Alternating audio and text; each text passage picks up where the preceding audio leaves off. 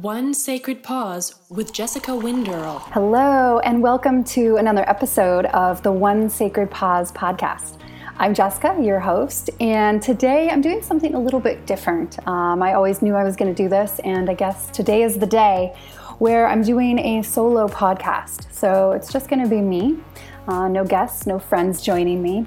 And I'm not going to lie, it feels so vulnerable to just be sitting here talking into my microphone, sharing some things that are deeply personal to me and hopefully of relevance to you as I talk about my journey as a yoga teacher and more importantly, my journey as a spiritual being having a human experience. So thank you for joining in. So I did get a few questions from people on social media, and I'll get to those near the end of today's episode, but I thought where I'd start is just kind of talking a little bit about what this idea of one sacred pause means and why I think it's so important in our life and why I wanted to create a podcast around this very specific idea.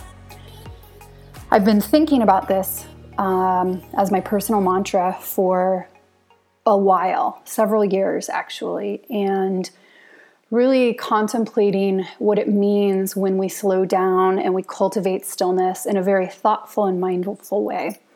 It's one thing to be just zoned out, sitting on the couch, watching Netflix. Sure, you're in stillness, but it's very different from when you sit there with a cup of tea, looking out the window at the plants and the flowers, maybe the birds around, and you allow yourself to be present to whatever's happening in that moment.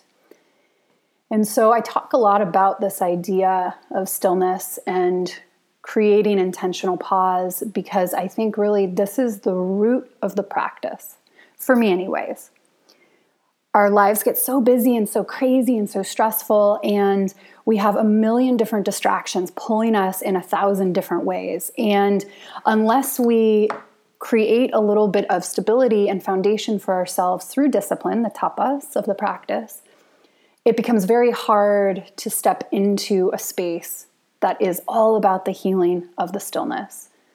So Ayurveda, the sister science of yoga, talks about this and how the key to healing is stillness. It's how our physical body recharges and detoxifies. It's how our mental body releases stress. And of course, it's how our spiritual body comes into connection with Source or the divine. So it's really important to think about the habitual patterns, thoughts, behaviors of our life, and start to unravel and reflect and investigate how we're living our life, the choices we make, the people we surround ourselves with. And is there a way to sustainably invite in more intentional pause and stillness? And of course, I'm also talking about the practices of meditation and inquiry. So there's a lot of ways in which we can do this. And for myself, I always think about the breath. That's the tool that I really love to use to bring myself back into the present moment. When I notice myself getting totally wrapped up in some small drama or big drama, depending, I want to just stop and say, all right, Jess, take a deep breath. And the more that I have reminded myself of this, the easier it becomes. So now it's actually almost like this natural reflex. It's kind of like that idea of Pavlov's dogs. You ring the bell and the dogs come running and start salivating. But can we use that same principle in a way to remind ourselves and encourage ourselves to stop what we're doing, disengage, plug back into the body through the breath? And through that, maybe hopefully remind ourselves also to take a more macro view of whatever's happening in that present moment. So as humans, we're designed to be in the drama, and our mind is designed to pull us out of the present moment with all these distractions and thoughts. And so we're really combating this very powerful force, the fluctuations of the mind. So if we can pull ourselves out of this little drama that every thought is jumping around to and bringing us further and further away from Source, if we pull back a second, be like, okay, slow down, take a breath. What's really going on in this situation? So pulling ourselves out to take more of a global perspective. And when we're able to take more of a global or macro perspective of any given present moment, we're creating a buffer or a barrier. And that barrier, that buffer, becomes the pause. So rather than just jumping from thought to reaction, we have a thought, we have a pause, and then hopefully we have a more appropriate reaction. So I know this is so hard to do. I mean, our mind is just on autopilot a lot of the time also. And so really stopping and slowing down that thought process is such a massive practice. But if we do it, if we really intentionally try to do that and slow our thoughts down, again, I like to use the breath to do this, but you might have a different tool or technique, then things become so much easier, and we start to tap into more of the state of flow and grace in our daily life, even when we have really bad days or horrible things happen. We are human. And so even though we practice yoga and meditation, that doesn't mean we're immune to having fights with our partners, getting fired from jobs, getting into, car accidents, or having to put a beloved pet down. There's so many examples that we've all experienced of less pleasant things in our life. But when we practice yoga and meditation and we start to train ourselves to become not non-attached, but perhaps slightly less engaged, then things become more easeful. So I'm going to talk a little bit more about that later when I talk about what happened for me a few years ago when I very randomly got diagnosed with a very rare and aggressive cancer. So I just want everybody listening to know I'm not sugarcoating this. And I'm not just saying if you're trying to practice mindfulness and slow your thoughts down and create this sacred pause in between the thought and the reaction, I'm actually speaking from experience, and I implement these tools in my daily life. And yes, it's hard. Yes, it is a battle. Yes, it is easy to fall into the victim mentality of, why me? And why can't I find happiness or that partner or that job or that apartment? So guys, it's all about flipping the script. When we find a shift in our attitude, we find a change in perspective. And when we find that change in perspective, all of a sudden, we step into a space that does feel easier, clearer, freer, so that we're able to sway with the wind rather than getting blown over. So I encourage you to maybe sit with that. What does it mean to have this pause in your life? And it's not just that you do it, once a day for 5 minutes of meditation, 10 minutes of meditation, an hour of meditation. No, the key here, the trick here, is really trying to incorporate as many moments of stillness into your daily life as possible. So one way to start with this is just maybe taking stock of all of the distractions that you engage in on a daily basis. So television, radio, music, of course, podcasts. And then we start to notice, isn't that interesting? That so many of the distractions in our life are actually related to technology. And then we take this a step further.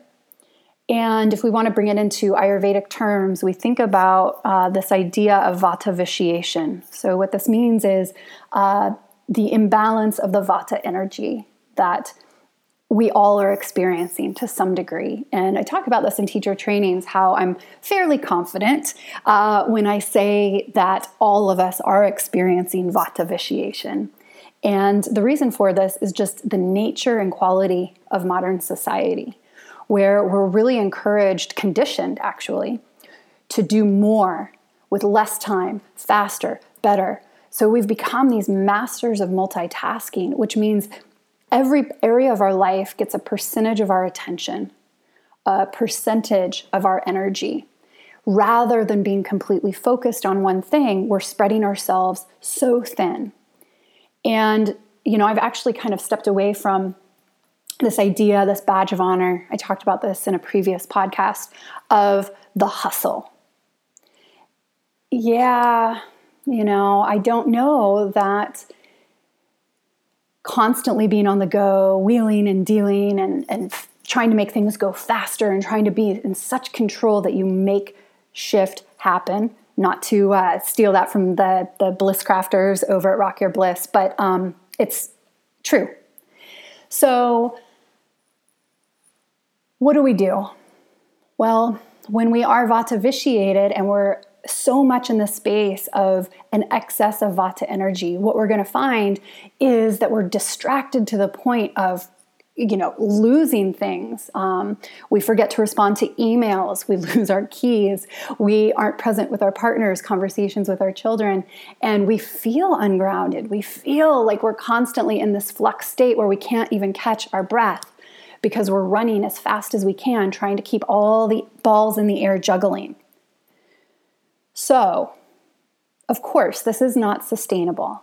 I know many of us have experienced some level of burnout in our life, and usually this is attributed to we're just working, and when we do have time off, whether it's on vacation or the weekends, we actually don't know how to truly and deeply rest.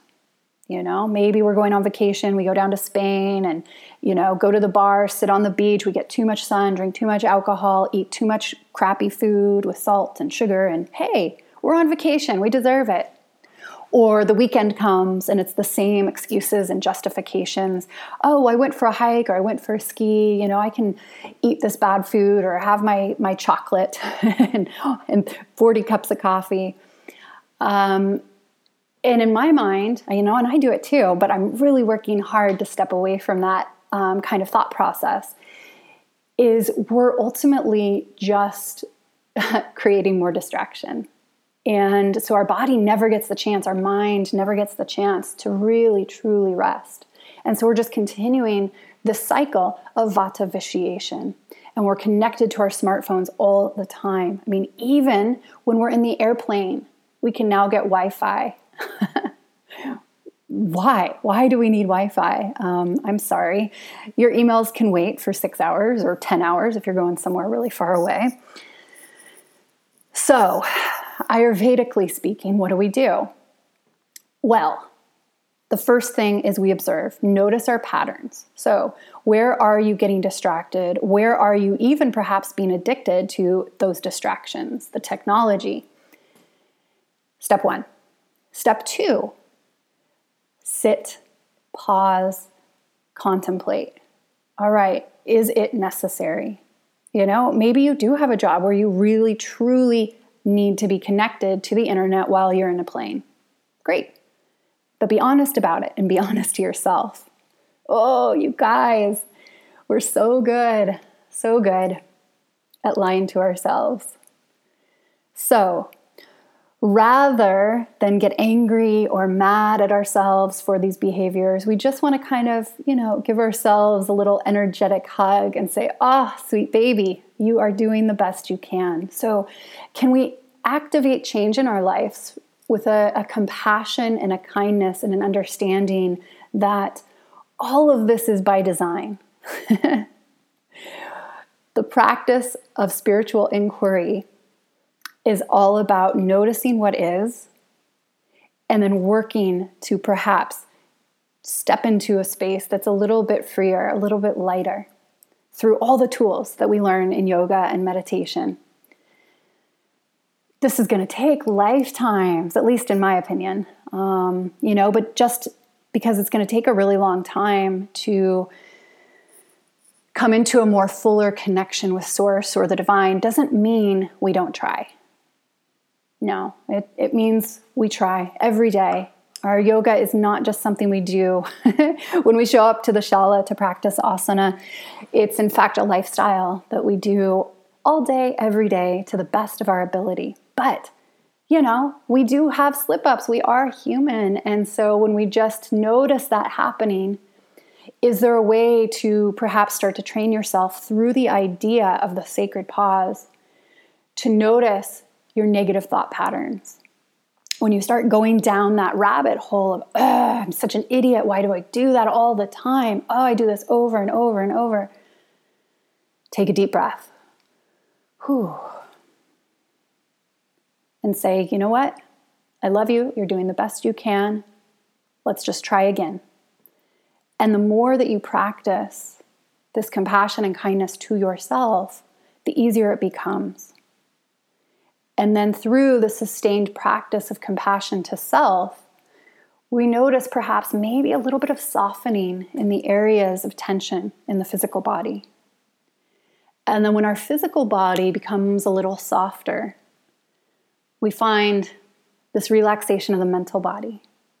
Again, even when life is crazy and hectic and chaotic and all of that stuff, but I really truly believe this. And it's funny, my husband, he laughs at me, he makes fun of me a lot because he's like, oh my God, you're so slow. Like, I take my time when I walk through our house. I take my time when I pack to travel. I am really not in a rush a lot of times. And it annoys my husband. He's like, come on, we got to go. Get with it. And I'm like, yeah, it's fine. We'll get there when we get there. I used to be totally this crazy vata vitiated person. And I was all over the place, all over the map. I was jumping from job to job. I was moving from city to city. And, you know, my early 20s were just a really difficult time for me in terms of struggling and not being able to really land and find my place in a community. And so I have a lot of compassion for myself and for other people who've experienced that also. And it's just like, oh, we just want to figure it out. Like, when is something going to click? And it's really that aggressive energy of trying to like make something work, trying to really get that square peg into the round hole. Like, oh, I can make it fit. I can make it work. And, you know, these practices of yoga and meditation are actually a little bit of the opposite. When we slow down, when we just observe what's happening around us, how our body feels, how our emotional state is, we get more and more adept at turning inward and softening. So instead of fighting against the current, eventually we just become the current. This ebb and flow, this rhythmic up and down, back and forth that carries us through this experience of being human. So what else can we do? Well, very concretely, to balance out the vata vitiation in our life, we need to cultivate more practices that are about grounding and stillness. So literally, go take a walk in nature. Have a garden, have plants, get your hands dirty as you move your hands through the dirt of the earth. Like, physically touch the earth. Go hug a tree. Go walk in the mountains and breathe and look around you. And, you know, of course, in Norway, we're so blessed because this country is just absolutely gorgeous and clean.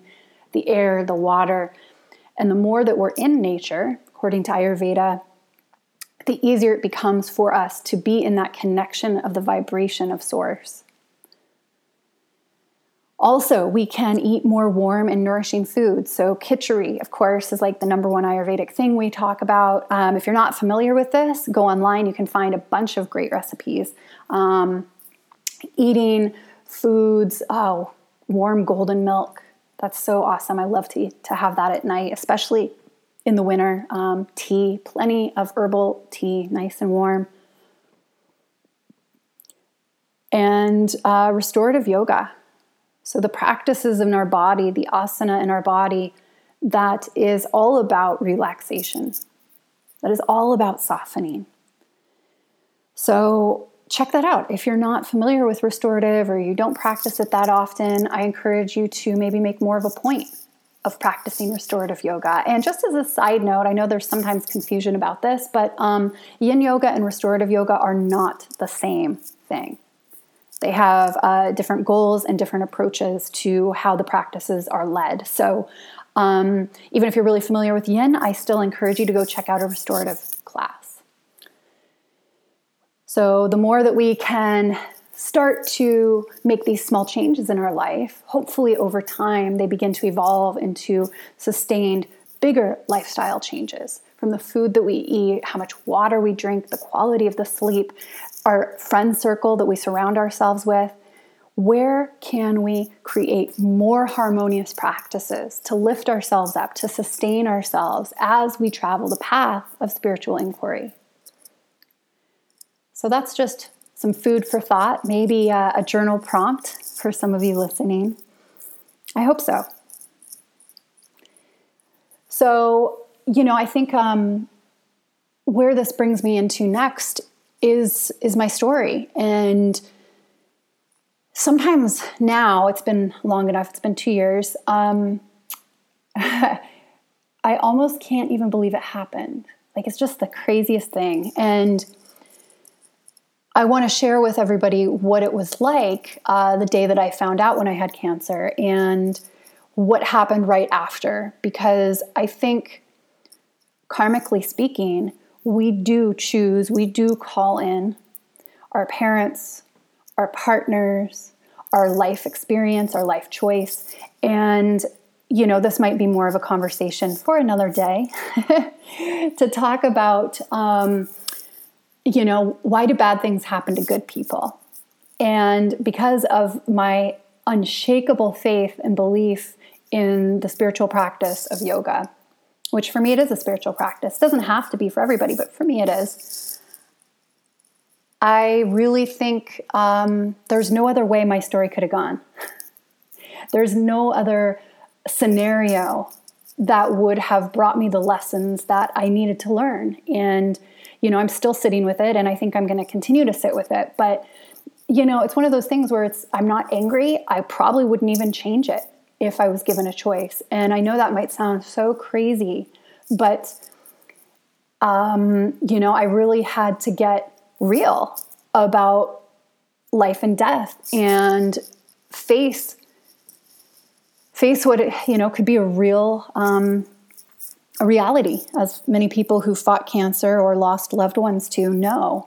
There are no guarantees in this life. And yet for me, I really think, you know, this is just one go on the merry-go-round. And so for me, it's kind of like, oh, okay, well, it helps me take that more macro approach to trauma and really heavy experiences in life. So 2 years ago, I guess 2.5 years ago now, you know, my husband and I, we'd packed up our house. He'd already moved here to Norway. He moved actually the end of 2015.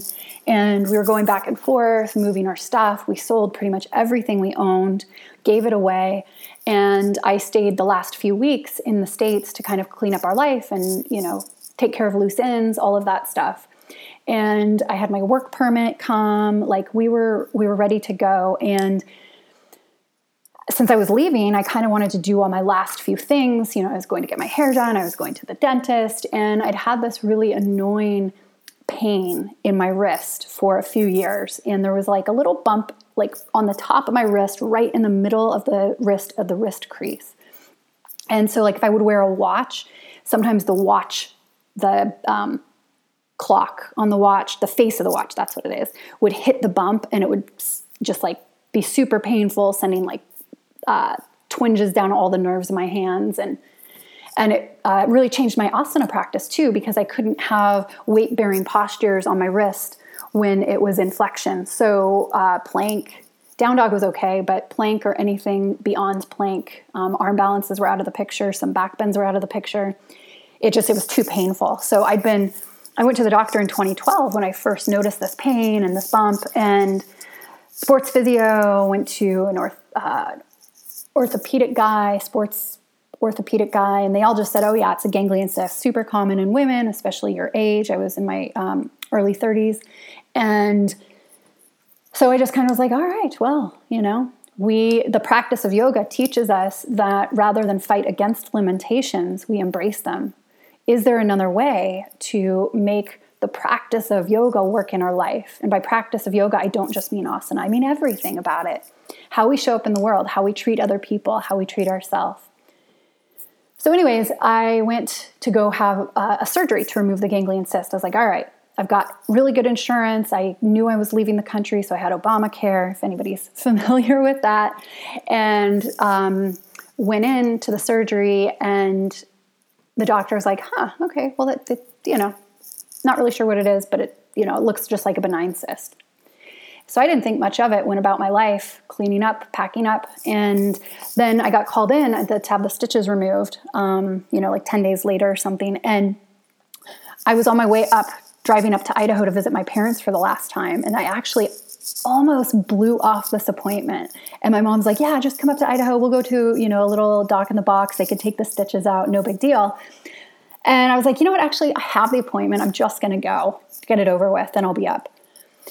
And so I was sitting there, and the doctor is looking at my wrist, at the stitches. She says, all right, well, the good news is, there's no infection. You're healing really well. And then she said, but I do have to talk to you about something really serious. And I still, in my mind, was driving to Idaho, saying goodbye to my parents. Like, I wasn't even really paying attention.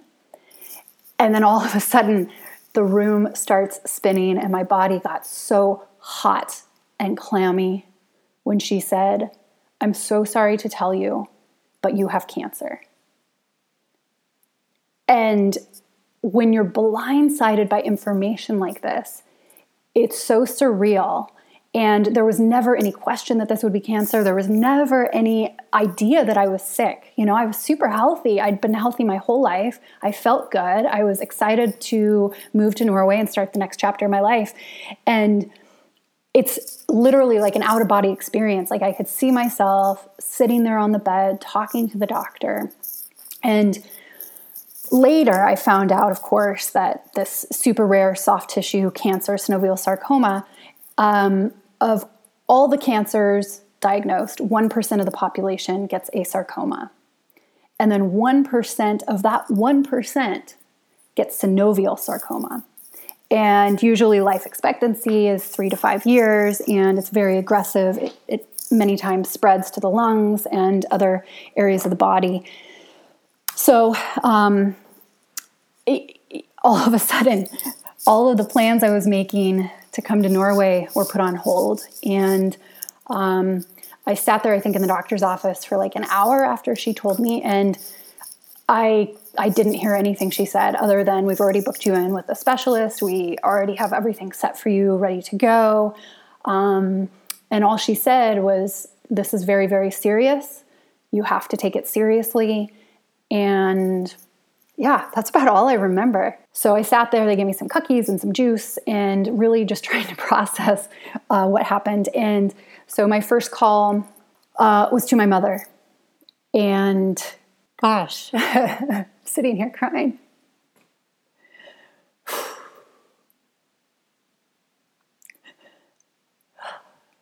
Having to make a call like that is terrifying. My mom was like, she answered the phone, hi, Jess, are you on the road? And I said, no, I'm not on the road. I'm at the doctor's, and I have some bad news. My mom was absolutely blindsided as well. And she said, okay, well, I'm going to hang up. I'm going to call your dad. Let's just see what we need to do. Let's find out where you need to go get treatment. And, kind of just jumping into that mode of taking control and trying to do what we could to control a very uncontrollable situation. And so then I hung up with my mother, and then I had to call my husband in Norway, 8 hours ahead. And that too was a rough call.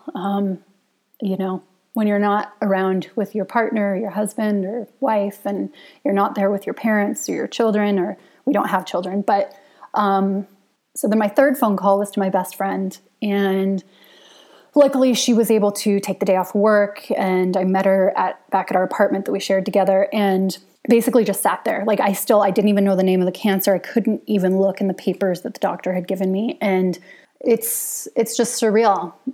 And then I did go up to Idaho. I went up with my parents, and we went to Montana and saw my brother. And again, it was a few weeks until my next doctor's appointment. So, basically we were just trying to stay positive. We knew nothing about the cancer. I didn't even want to look at it for the first few weeks. So we just were very kind to one another and to ourselves. And we're like, you know what? There's nothing we can do right in this moment. So we're just going to wait for the appointments, and then we'll have more information and go from there. So of course I didn't eat. I didn't sleep. And I started thinking about my mortality. And, you know, it's really crazy because I think about it now, talk about it now. And I actually really like to consider the idea of death. And I don't mean that in a morbid way. I mean that in a spiritual way. What happens? What happens when we die? And where do we go? And what happens to the people we leave behind and those emotional connections and bonds? And so it was really crazy. Like, I got into this super clear space about death and about my life and the choices I'd made thus far and who I was. And, you know, the thing that was so cool for me was, first of all, not once did I say, why me? Why is this happening? I just was like, all right, buckle up. I asked to be on a spiritual path, and here I am. The universe delivered, giving me one of the hardest lessons that I probably will need to navigate in my entire life on this earth. And so I got really clear about the situation. And one of the things that was really surprising for me is that I was completely happy with every choice I'd made, and even the bad choices, because it brought me to a place where I was strong enough emotionally to handle this blindside slap from the universe. And so that even though I knew things were going to get worse before they got better, somewhere deep within, I had this courage and this strength to be like, all right, this is meant for me. And not in a punishment kind of way, like, I deserve this. No, it was more like I asked for the lesson, and this is the manner in which the lesson is being presented to me. And actually, strangely, that brought me a lot of comfort, and it made me feel a lot better about the entire process. And so, you know, it was the next few months were a little crazy and going through treatment. I had already moved out of our apartment, so I had to move into a cancer house in Salt Lake. Thank God. It was so wonderful. They had just built it. It was brand new. So that's where I lived when I was getting my treatments. And 6 days after my last treatment, hopped on a plane and came to Norway. So then my journey started with the immigration and the healing and the recovery. And let me tell you, people, nobody prepares you for what happens after cancer treatment ends.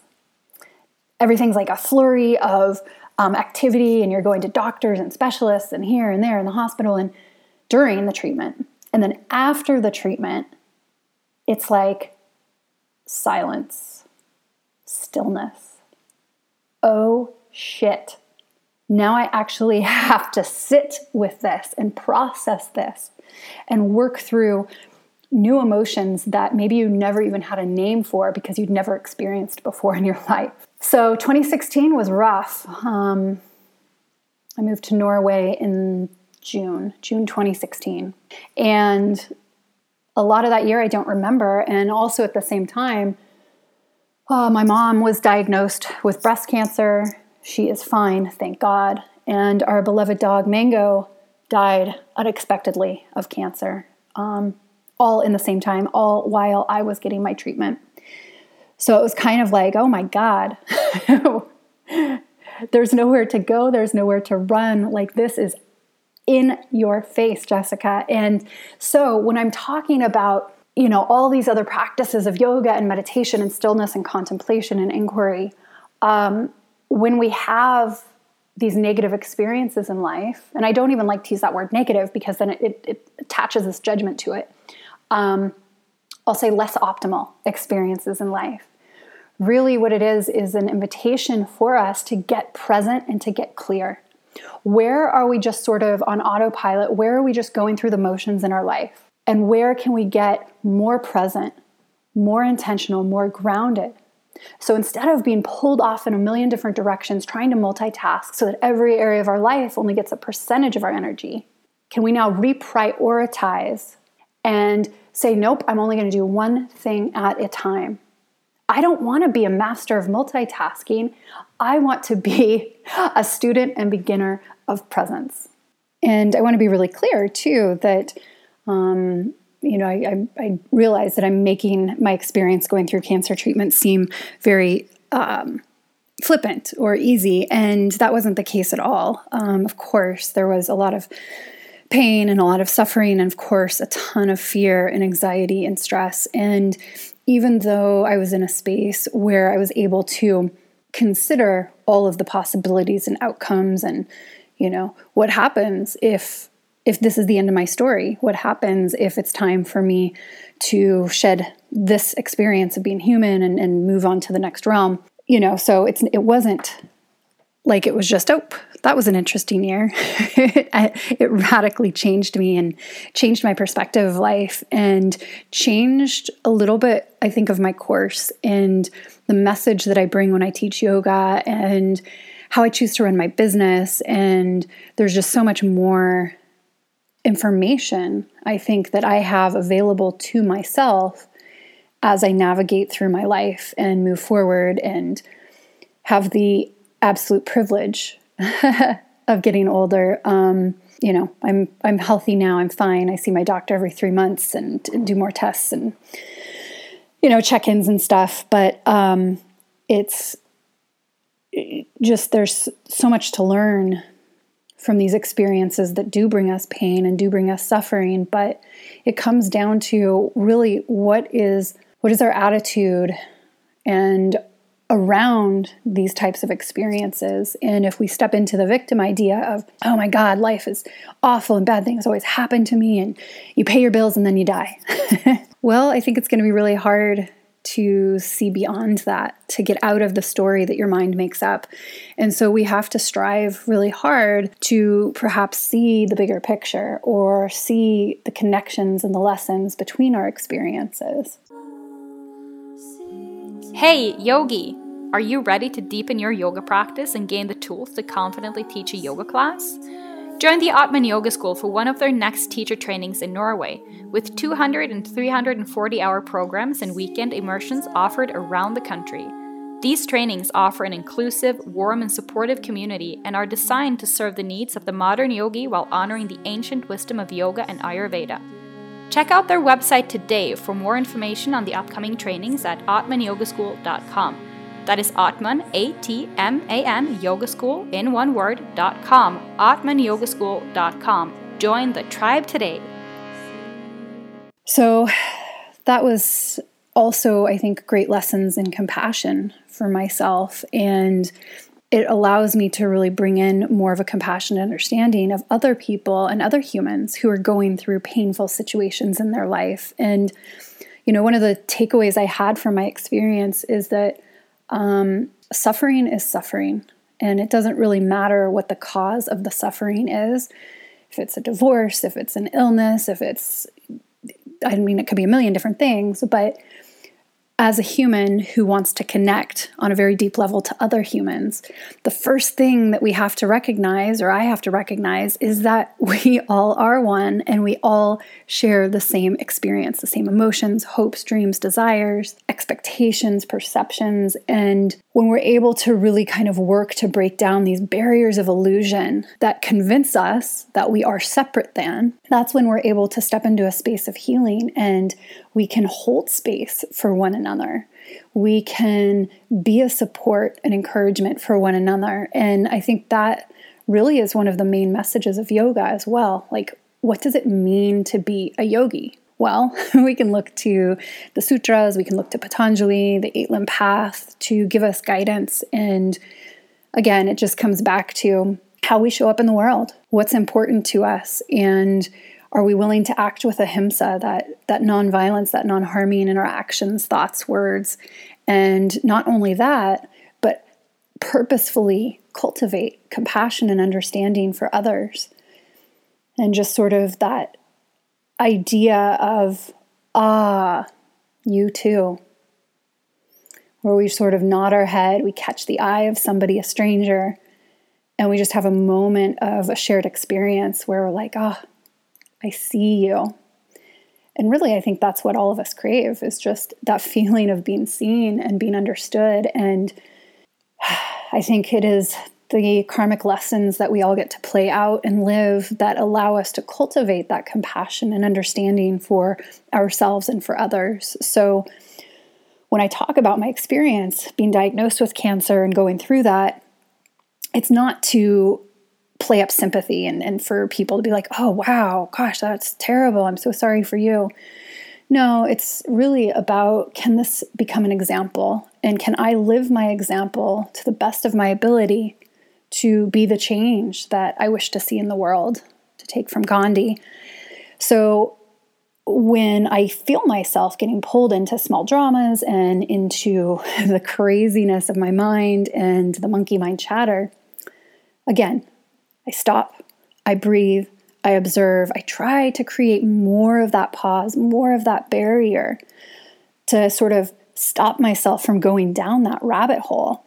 And such a hard practice, but the more that I stay with it, the easier I find it becoming.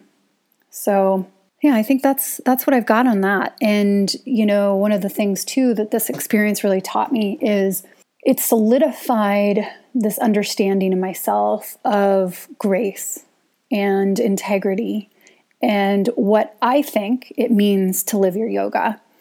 And to me, being able to live my yoga means that not only do I talk the talk, because we can all learn to do that, but I actually walk the walk. So my actions and my words match up. There's not a disconnect. I am the same person on a Monday as I am on a Wednesday, as I am on a Saturday. And I think that can be really hard and can be a struggle sometimes to really stand firmly in our authenticity. And that took me a lot of time and it took me a lot of perseverance. And, you know, I worked with a therapist for many years that really helped me. And pushing myself a little bit outside of my comfort zone to find these practices. And now a lot of these practices are just sort of like second nature to me, and I can't even imagine living my life without them. But to me, grace is really the ability to walk through the fire, trusting the process that everything in life is temporary, and rather than attaching judgment to the good or the bad, it's more just an impartial observation. This is interesting. This moment is very painful. Or, this is interesting. This moment is very pleasurable. And when we're able to do that, or when I'm able to do that, I find that instead of having these huge swings in my emotions and my attachments and up and down and good and bad, I'm a little bit closer to neutrality. And I'm able to really find this equanimity, this balance between the dualities, the shadow and the light, the good and the bad, the negative and the positive, the up and the down. And it's in that space of equanimity that I start to find more calm, more peace, and the grace. Grace is like my very favorite word. And all that it represents is the embodiment of one sacred pause. So that even when life gets really challenging and hard and it feels like just this uphill battle, we still have this innate quiet ability to show up day in and day out with this faith that everything is unfolding in the manner in which it needs to be, in which it should be. And so grace is a quality that I really admire in other people. It's a quality that I work really hard to try and cultivate within myself. But I don't think it's something that can be forced. I think it's something that requires patience and a lot of inquiry and a lot of contemplation. And it also requires integrity. And this is also something I love to talk about. And I've been doing a lot of workshops lately on the yamas and niyamas, the ethics and morality of yoga, the first two limbs of the Yoga Sutras, Patanjali's yoga. And what I found is that people are interested, but they're also, when they hear the word ethics, there's kind of like a turnoff. They're like, oh, that's yawn, snooze fest. Am I going to a business lecture? I don't care. But to me, it's actually so important. Like, this is the framework and the foundation for everything else that we do in our life. And integrity, I use this definition, and I'm not really sure where it came from. Integrity is the way that we act, and we choose to do the right thing even when nobody's looking. So it's really easy to do the right thing when you think other people are monitoring your behavior, your actions, but it's a totally different thing to still do the right thing, even if you could cut the corner and never get caught. And I really love this idea of integrity and grace together, because it becomes who you are. When you act with integrity, you automatically start to cultivate that state of grace and that flow and ease in all that you do, even when sometimes it is the more challenging path. I found this a lot too in business dealings in the yoga world. And, we've talked a little bit about this on some past podcasts, and it's always surprising to some people when they find out that within the context of the yoga world, there are actually some really shady behavior going on, and people are not acting with integrity. They're not acting from a place of grace. And it's so disappointing, more than anything, when you are a person who tries to act with integrity and grace, and you just kind of assume that other people are going to meet you on that same plane. And then they don't. And you're surprised and disappointed. And then you have to remind yourself, like, oh, why am I surprised and disappointed? Because I put an expectation on somebody that I have no control over, when all I can control, to some degree, is myself and my own actions and my own choices. So this kind of leads me into one of the questions I got, which was how I came to start the Atman Yoga School. And it really stemmed from this idea of, I'd been teaching yoga full-time for a while, and I'd been leading teacher trainings and participating in teacher trainings, and there were just some things that I was seeing that weren't really jiving with what my interpretation of yoga has been. And I just was like, you know what? If I'm not finding what I'm looking for, well, then it's really up to me to build it. And then when I teach in the Atman Yoga School, I can teach the curriculum that I want to teach in the way that I want to teach it. And the students who connect with that message will find me. And the students who don't connect, totally fine. They're going to go find their teacher. We talk about this idea that there is a teacher for every student. So that doesn't mean that we want to try and be a teacher for every student. It would be impossible, and it would be exhausting, and we would never be authentic in our message because we'd constantly be wavering, trying to appeal to the masses. And so with the Atman Yoga School, my background is in the philosophy and the Ayurveda, and that's what lights me up. It's my jam.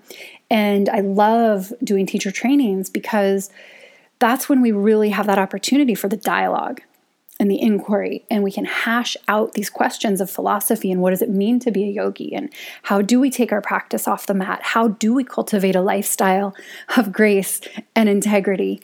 And how can we show up in the world to be these bearers of light and helping others along the same path who are choosing to step into a space of courage within the spiritual realm. And I don't know, it just, starting the Atman Yoga School was kind of, it started small, and then it just kind of evolved, the idea of it. And it continues to grow, and I have a lot of really grand plans, which I have to laugh at because it's, I'm not really the one running the show here. I truly believe it is up to the spirit and the divine. And when I kind of get out of my own way, that's when I open to other possibilities or other ways of thinking that maybe I wasn't really considering. And it's been really exciting to kind of have this push and pull experience of going really fast, trying to do things, trying to make things work with my business, and then also pulling back and being like, oh, wow, okay, that didn't work. Nope, that's not the direction I want to go in. And it's this real process of trial and error. And I think any entrepreneur will tell you that. I mean, you have to have 99 no's before you hear yes. And so there is this persistence and this discipline that comes into running a business. And I will even go so far as to say, in particular, a yoga business. And it's such another learning process. And it's one more space in which I get to practice my yoga. And when I get let down or disappointed from the business side of things, you know, I try to just remind myself, breathe, Jess, breathe. Stop. What are you attaching here that you perhaps maybe could let go of and release some of the expectations in order to release the suffering that comes from the disappointment?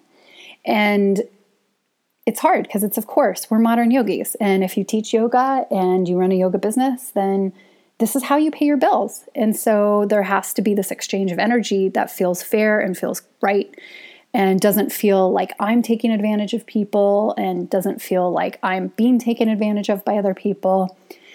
And that's kind of a tricky place to navigate, for sure.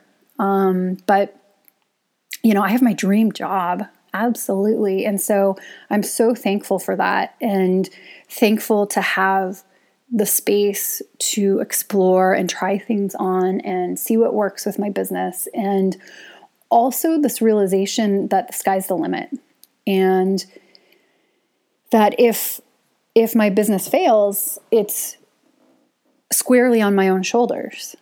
If my business succeeds, it's squarely on my own shoulders. And so there's really a lot of freedom that goes with that. And, you know, I will also say too, it's pretty funny because 10 years ago, 15, 20 years ago, I thought being a business person sounded like the most boring thing in the whole world. I was like, I never want to own my own business. It sounds too stressful. And, you know, I'd rather just work for somebody else. And then I know I get a paycheck every 2 weeks.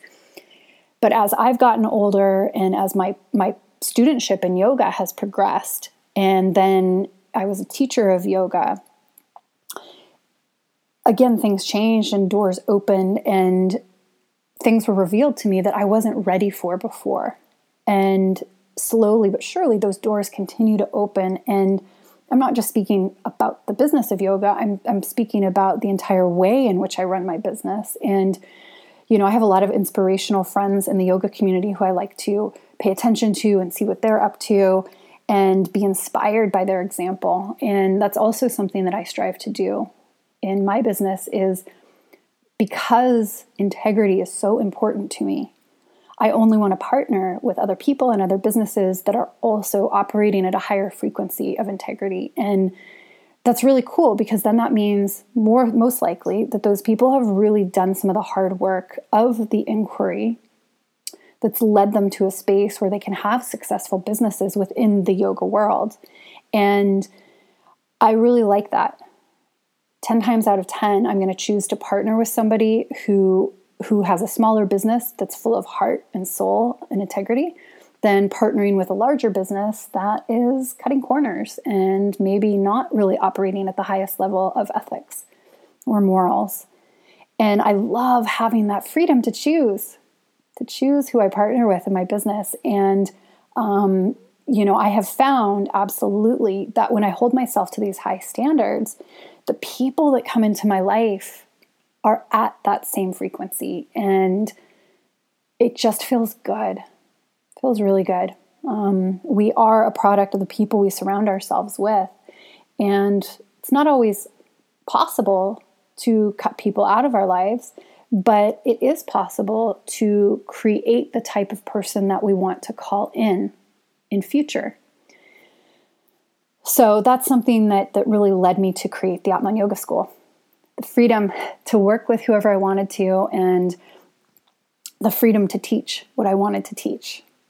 And it's super cool. I'm finding myself, after having gone through the last few years of cancer and recovery and that craziness that really did just rock me to my core, and also my natural development and refinement of my own practices, I'm finding just the sweet softening in everything that I do. And that is because I'm focusing so heavily on the stillness and the inquiry. But I think it's also, I don't know, it's now what I'm being motivated by, is I'm in no desire to be the hardest or the fastest. No, I want to have clear connection to source. And that really guides a lot of my decisions. And it's really informing a lot of my teaching that I'm doing lately. And I can see I'm on this trajectory that's going to continue that way. And I love it because it's so exciting. You know, as a yoga teacher, hopefully we are continuing to evolve and transform in the way and manner in which we teach. If not, something's wrong. Then we got to take a hard look at what we're doing, because ultimately teaching yoga is an act of service, and it also has the ability to transform us through that act of service. And so when I see my practice and my teaching melt into something new and juicier and quieter, I get so excited. And I'm just like, yes, oh my God, this is so exciting. So we'll see. I know for myself as a teacher, what I'm really focusing a lot on is the power of my words, and not just the cueing, not just the direction, but the way in which we can use language to really connect to emotion. And how do we tell a story? How do we paint a picture that peels away, you know, maybe preconceived ideas of how we identify things in our daily life? And when we get down to a little bit closer to the heart of the matter, we're now beyond description in terms of, is it blue? Is it big? Is it small? Is it red? Is it green? And we're getting into more of an emotional territory.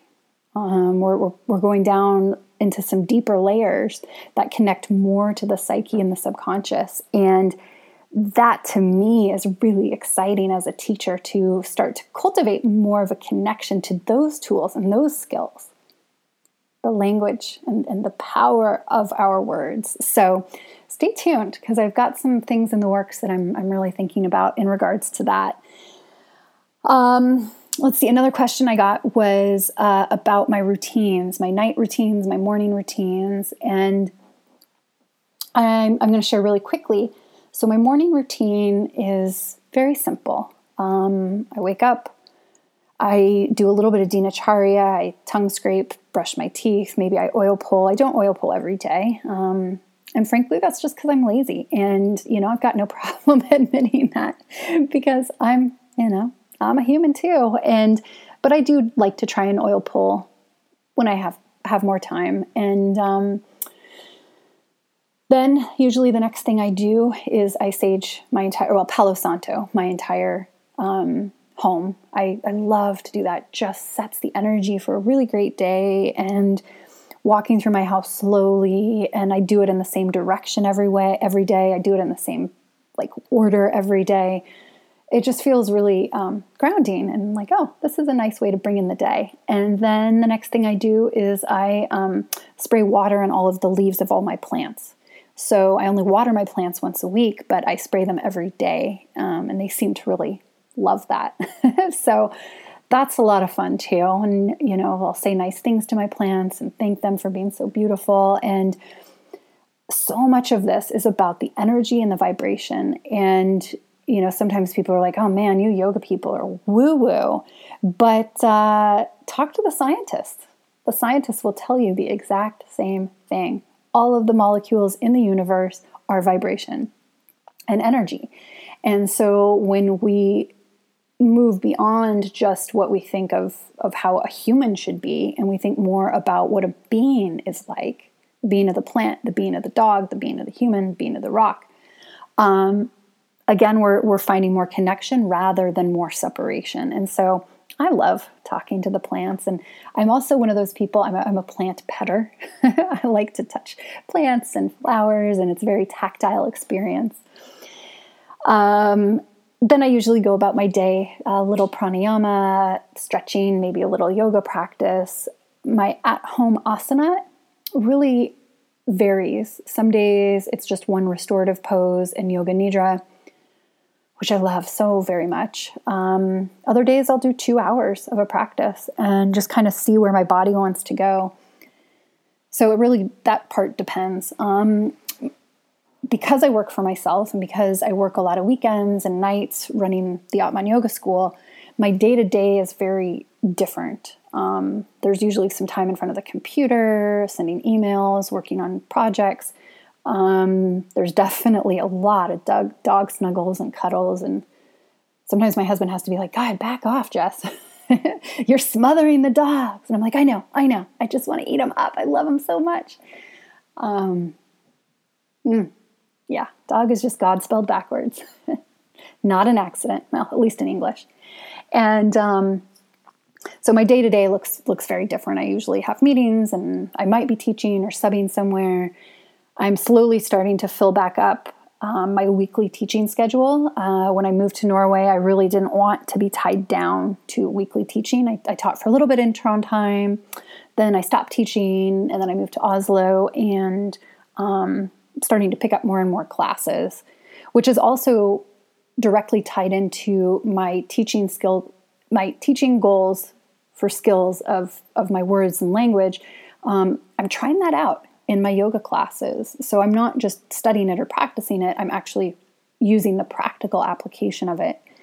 So that means I need to be teaching in order to practice that. So I'm doing that, which is super fun. And then at night, this is when I do most of like my practices. And if I don't get to do this, then I feel really sad and a little ungrounded. But so I shower at night. I really like to wash my day off, both physically and also energetically. And then, of course, then I can go to bed nice and clean. So I get in my sheets, and I'm not like bringing the grime of the day and the, you know, public transportation and everything with me into my bed. My bed is really a sacred space for myself. It always has been, ever since I was a small child. And so I take my bed very seriously, and I don't want there to be any lingering grime. So I shower at night. And before I shower is when I'm going to do some of the Abhyanga, using the oil massage on myself. If I do dry brush, I do that before the oil. I don't dry brush every day, but I like it. And then I shower, and I might use oil again after my shower. I have a lot of vata in me, and of course we're in Norway, where there's, you know, our winters are long, cold, dark, all of the qualities of vata.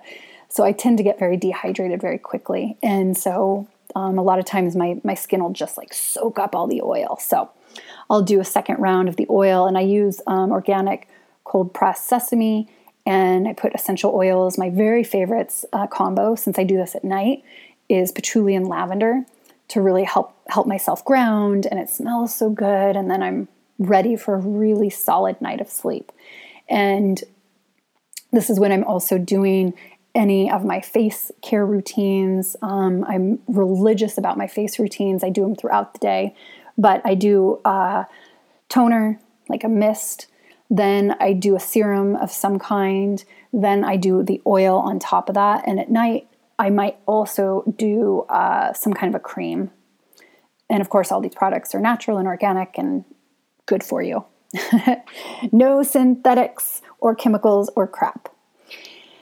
I also, in the shower, one of my very favorite practices, and this might sound weird, it might not, is my mantra, my chanting. I love to chant when I'm in the shower, and it feels so good. And so when I went through my cancer treatment, I couldn't do asana. And so my chant practice became stronger. My yoga nidra practice was strong. And that's what I did. That's what my yoga looked like. And it's just stayed with me I was chanting way before that, but I love just getting in the shower and chanting and the warm water. And it's so soothing, and it's so relaxing, and brings me into a space of calming down.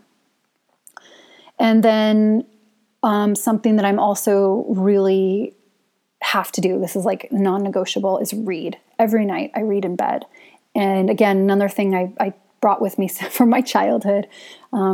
I'm a crazy reader. I love, love, love to read. I read all the time, and I'm a super fast reader naturally. So I tend to go through books really quickly. And I love going to the library, picking up new books every week.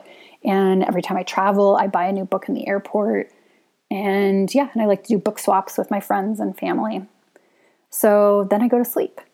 And that's that routine, at least some of it. Routine is so important. I remember before I started practicing yoga, I had a therapist that I worked with, and she said, she had me really, we did a bunch of visualizations and we did a bunch of guided meditations and stuff. And then she's like, I need you, or I want you to really consider this idea of freedom through discipline.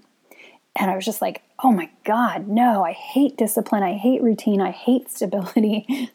Any wonder? I mean, I'm like a raging vata vitiated individual at this time. And it's hilarious how everything comes full circle, because freedom through discipline is exactly what yoga teaches also. And she wasn't like a yoga teacher or anything, but she was definitely on board with some of our practices.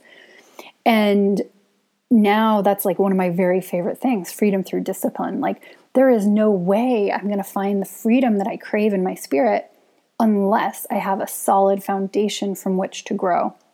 You know, sometimes people say that root to rise, and that's very true physically, but it's also very true energetically. Like, we have to be grounded and stable and feel secure and safe in order to start to expand and take risk and step into courage and authentically speak our truth. And there's just so much that goes into it. So coming back to these routines, or the dinacharya, the Ayurvedic self-care rituals, it's really important that we create routine for ourselves. So if that means that you always have your hot water with lemon or lime in the morning, or you always read your book before you go to bed, whatever it is, it's important. And it kind of is this message to our subconscious, like, oh, okay, everything's all right. You're doing good. And yeah, it just feels good. So, I love it. Well, I think that is where I'm going to wrap everything up. I feel like I covered quite a bit tonight. And, you know, thank you guys all so much for listening in and supporting the podcast. I've gotten a lot of really amazing feedback and personal messages and emails and in-person messages, and it means the world to me. So thank you so much. This really has been a labor of love. I started this idea of the podcast like 1.5 years ago. So it's been a really long time coming, and it's amazing to finally put this out into the universe and, you know, create more conversation around what it looks like when we are intentionally still and we have this ability to create self-healing and the self-awakening, and, you know, most importantly, be around other people who have the same vision we do and are walking the path with us. It's so important to cultivate that community and feel like we're not alone. And so that's what I've been finding with this, the One Sacred Pause podcast, is other people who feel the same way that I do. And I think that's really, really valuable. So thank you all so much. And I hope you enjoyed. Please feel free to send me a message. And as always, if you like the podcast, please go rate it, review, subscribe, share with your friends. And that's it. So that's it. That's all. Hadabra.